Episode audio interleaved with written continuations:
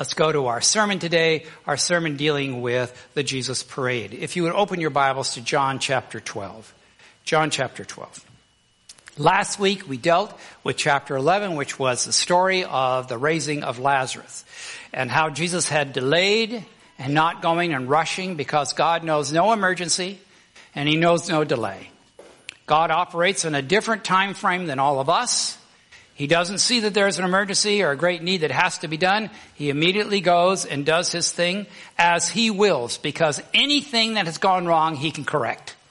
It's a beautiful part of God. So here we begin in chapter 12. So this, John is following up on the events that have taken place right here in chapter 11. He goes on with the story. So in six days, I'm at chapter uh, 12 verse 1.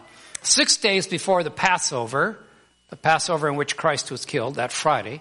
Six days prior to that, Jesus came to Bethany where Lazarus lived and whom God, uh, Jesus had raised from the dead. Here they were having a dinner given in Jesus' honor. Martha was served, and while Lazarus was among those reclining at the table and talking with him, because Lazarus was the star, you see. And then Mary took a pint of pure nard, an expensive perfume, and she poured it on Jesus' feet and wiped his feet uh, with her hair. And the house was filled with the fragrance of the perfume. Are you familiar with this story? If you've heard this story before, many of you have. Okay, well there's a larger narrative of the same story told in Luke 7. But it's interesting. We're going to look at another part of Luke in a minute. But the larger story is shared. So I invite you to read the larger story found there in Luke chapter 7. But we want to stay in John for just a moment because we want to see how John processes this. So John goes up and he continues to say, but one of his disciples, Judas Iscariot, who was later to betray him, objected. Why wasn't this perfume sold and the money given to the poor? It was worth a year's wages. now he didn't say this. Now John kind of gives us a commentary on this post after the event. And John said he did not say this because he cared about the poor, but because he was a thief. As a keeper of the money bag, he used to help himself to what was put in it. And he later discovered, not at the time of the event, but later on, that Judas had been rifling money out of the money bag for himself. He had been taking his cut as it were. And he had been stealing from them. And Jesus responded and said, leave her alone. Jesus replied, it was intended that she should save this perfume for the day of my burial. And no one had any idea that Jesus was going to be buried just uh, six days later. You will always, he said, have the poor among you, but you will not always have me. And there she was, this woman had come, Mary Magdalene, who'd come to Jesus' feet and washed because Jesus had forgiven her. He who has been forgiven much loves much, Luke says. She had been forgiven and she knew what it was about. And therefore she was most grateful of what had taken place. And there she was, you know, my brothers and sisters, all of us today, I believe, I would be happy to sit there and anoint Jesus' feet, wouldn't you? For what he's done, she did it for us. You can put yourself in that story, say, Mary, thank you for doing that. Or Jesus, thank you for doing that.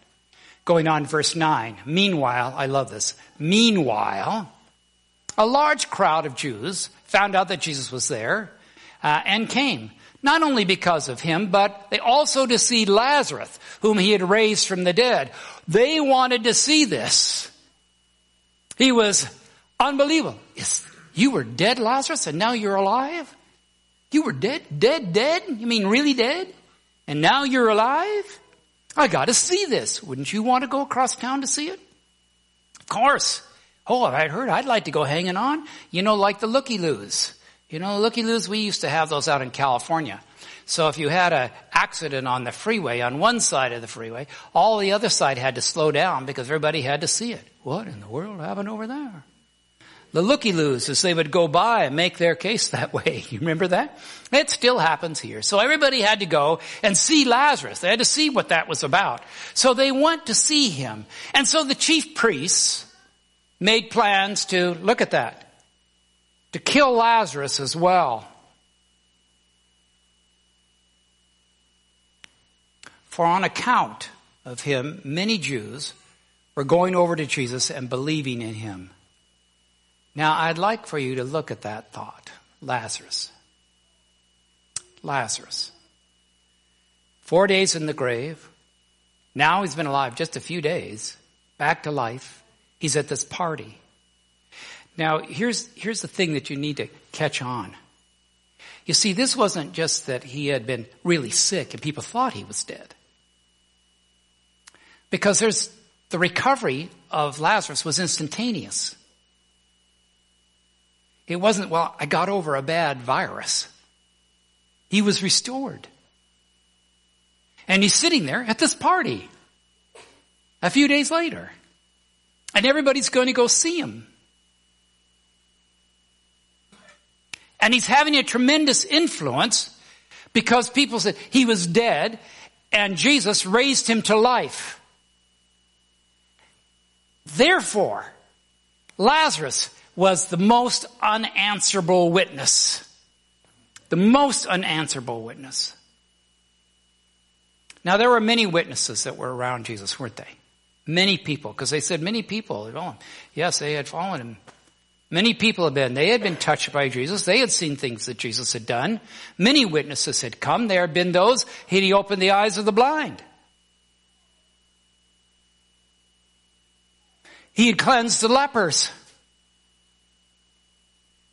They were witnesses to what he could do. He'd cast out demons. He'd made the crippled walk. They're up joining, and now we have a man named Lazarus. And all he had to say is, I'm alive. And you cannot argue against that. There's no argument against that. There's no answer for that. What do you say to him? No, you're really dead? Or you really weren't dead? When everybody knew he was. Because Jesus, when he said, Lazarus come forth, remember that story? Lazarus come forth. He was wrapped up. He was wrapped up in, in grave clothes. And Mary and Martha said, Oh, don't open the door. He already, he's been there four days. He's gone, he's been there so long. But now watch. Watch this closely. So when Lazarus came out, Jesus said, take off the grave clothes and let him go. Watch.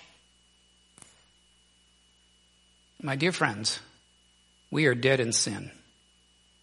Outside of Christ, we are dead in sin. And when we come to Christ, when we come seeking Him, when we ask for forgiveness of sins, Jesus restores us and says to the world, loose him and let him go. Let us go away from the burden, the guilt, the capture, the death of sin that holds us captives. Jesus brings to free us. Then we too are the arguments for Christ that there's no refuting.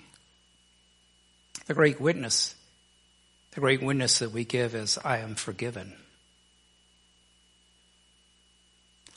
I have been given eternal life. I have been freed from the bonds of sin and death. I am free. All right, back to John chapter 12, would you? Back to John chapter 12. All right, so we're going to pick up here verse 12 and goes on, and then the next day, the crowd, the next day after the party, the next day that had come to the festival, came to the Passover week, heard that Jesus was on his way to Jerusalem.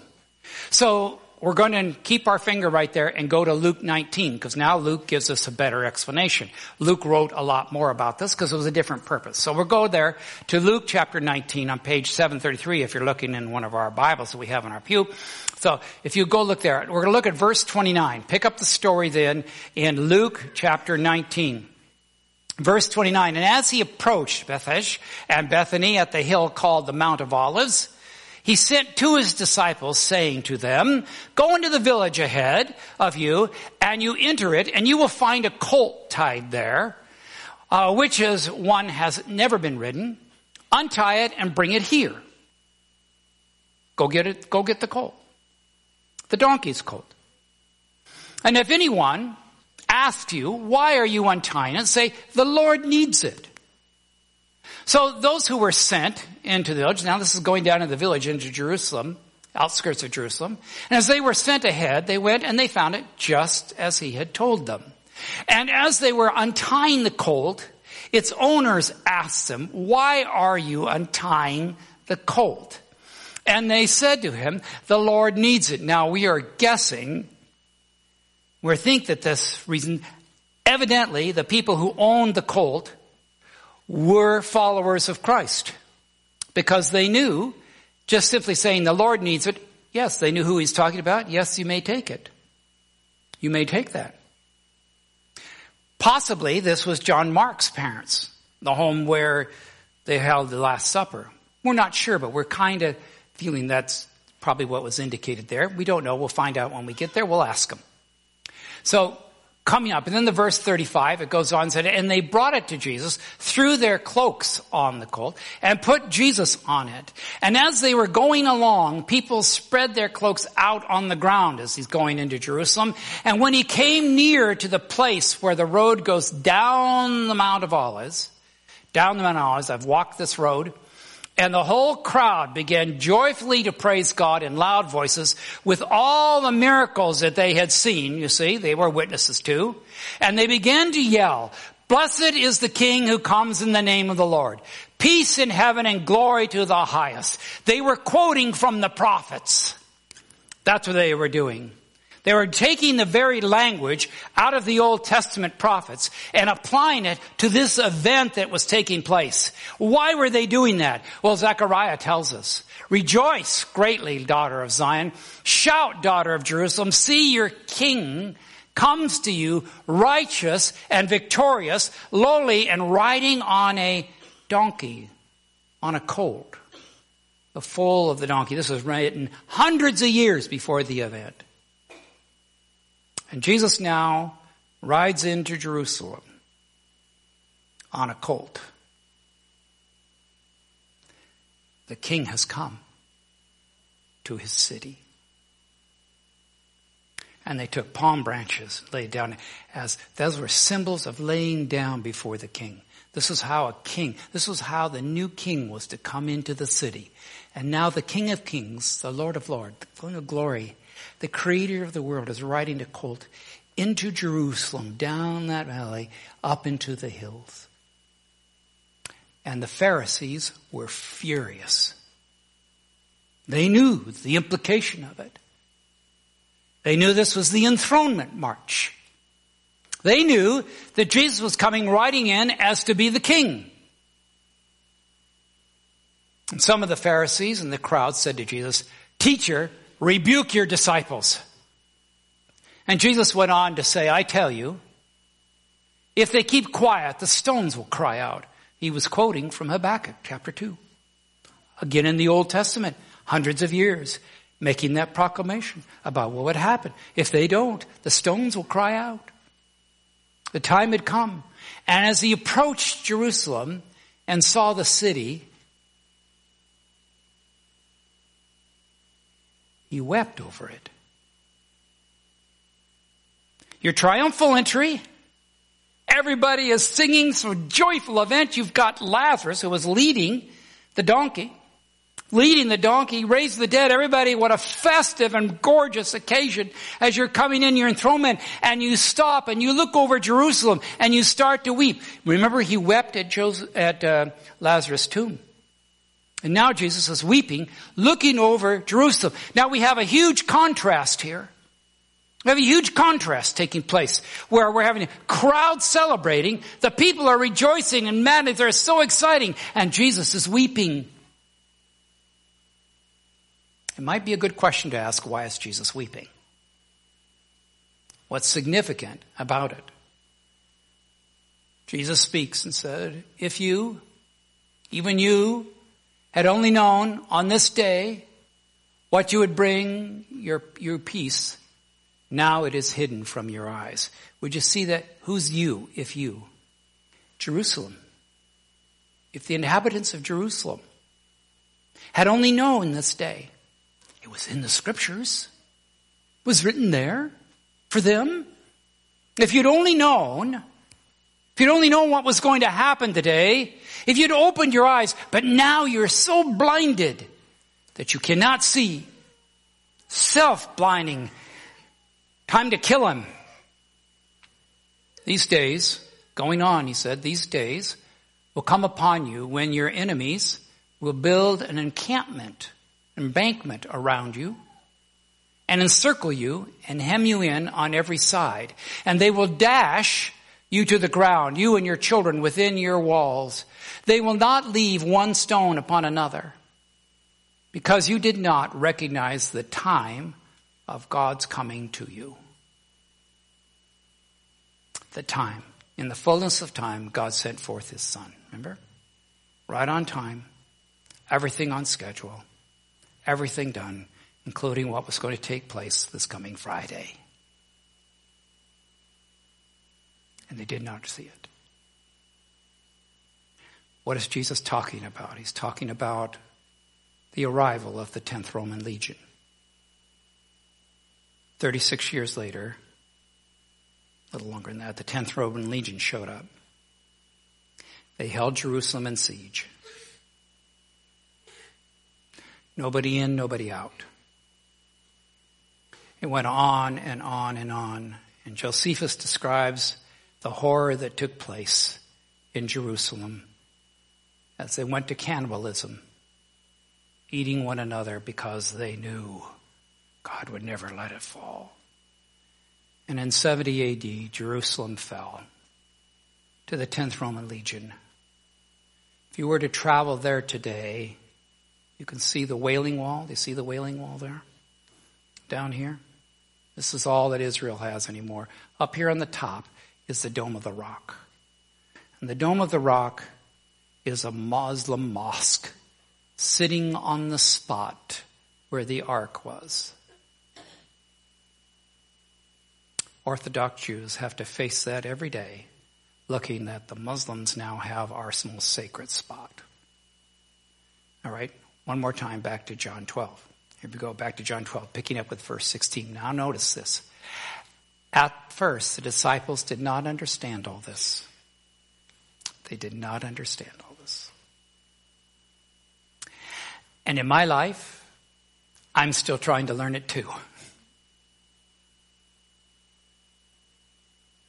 Only after Jesus was glorified did they realize that these things had been written about him and that these things had been done to him long ago, long ago written about him. Now the crowd that was with him when he called Lazarus from the uh, tomb and raised from the dead continued to spread the word continued to spread the word about what had taken place.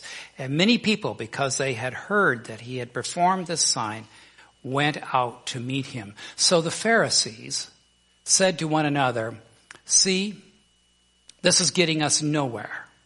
Look how the whole world has gone after him. Whole world has gone after him. This was the last week before the cross. Next Friday night, we will deal with the, the Good Friday thing that happened. What happened, we will remember what happened on Good Friday. And look forward to Sabbath to what processed and went through that weekend. I would like to ask you this. Would you please this week make this a special time for you to focus on Jesus? How about reading through the book of John this week? Just take a few chapters and read through the book of John right before you go to bed. And ask the Lord, as you lay in bed and you read this, as you lay back in bed, to share with you, Lord, please teach me about Jesus from this. Please teach me and let his word soak into you. You will find it refreshing. Just go ahead and try it. It won't hurt. And uh, you can turn off the It won't take you just about a few minutes, maybe 15 minutes, just before you go to bed. Just take some time and just go ahead and read through that and do that together. I believe that this provides us with the perfect time for us to focus our lives on Jesus. The perfect time to do that. Let's take this opportunity while the whole world, Christian world, focuses on Easter and what's taking place. We can focus upon Jesus too. Take an opportunity to look at Jesus more closely. Would you pray with me? Dear Lord, I thank you for this great lesson that comes. What a story about the triumphal entry. While they were praising, he was weeping. For he knew the rejection that was coming. He knew what was going to happen in just a few years afterwards. He knew what was going to take place. But Lord, may we learn as well. May we be open to see, to read, to find out. Bless us then as we look and focus on you this week. In Jesus' name, amen.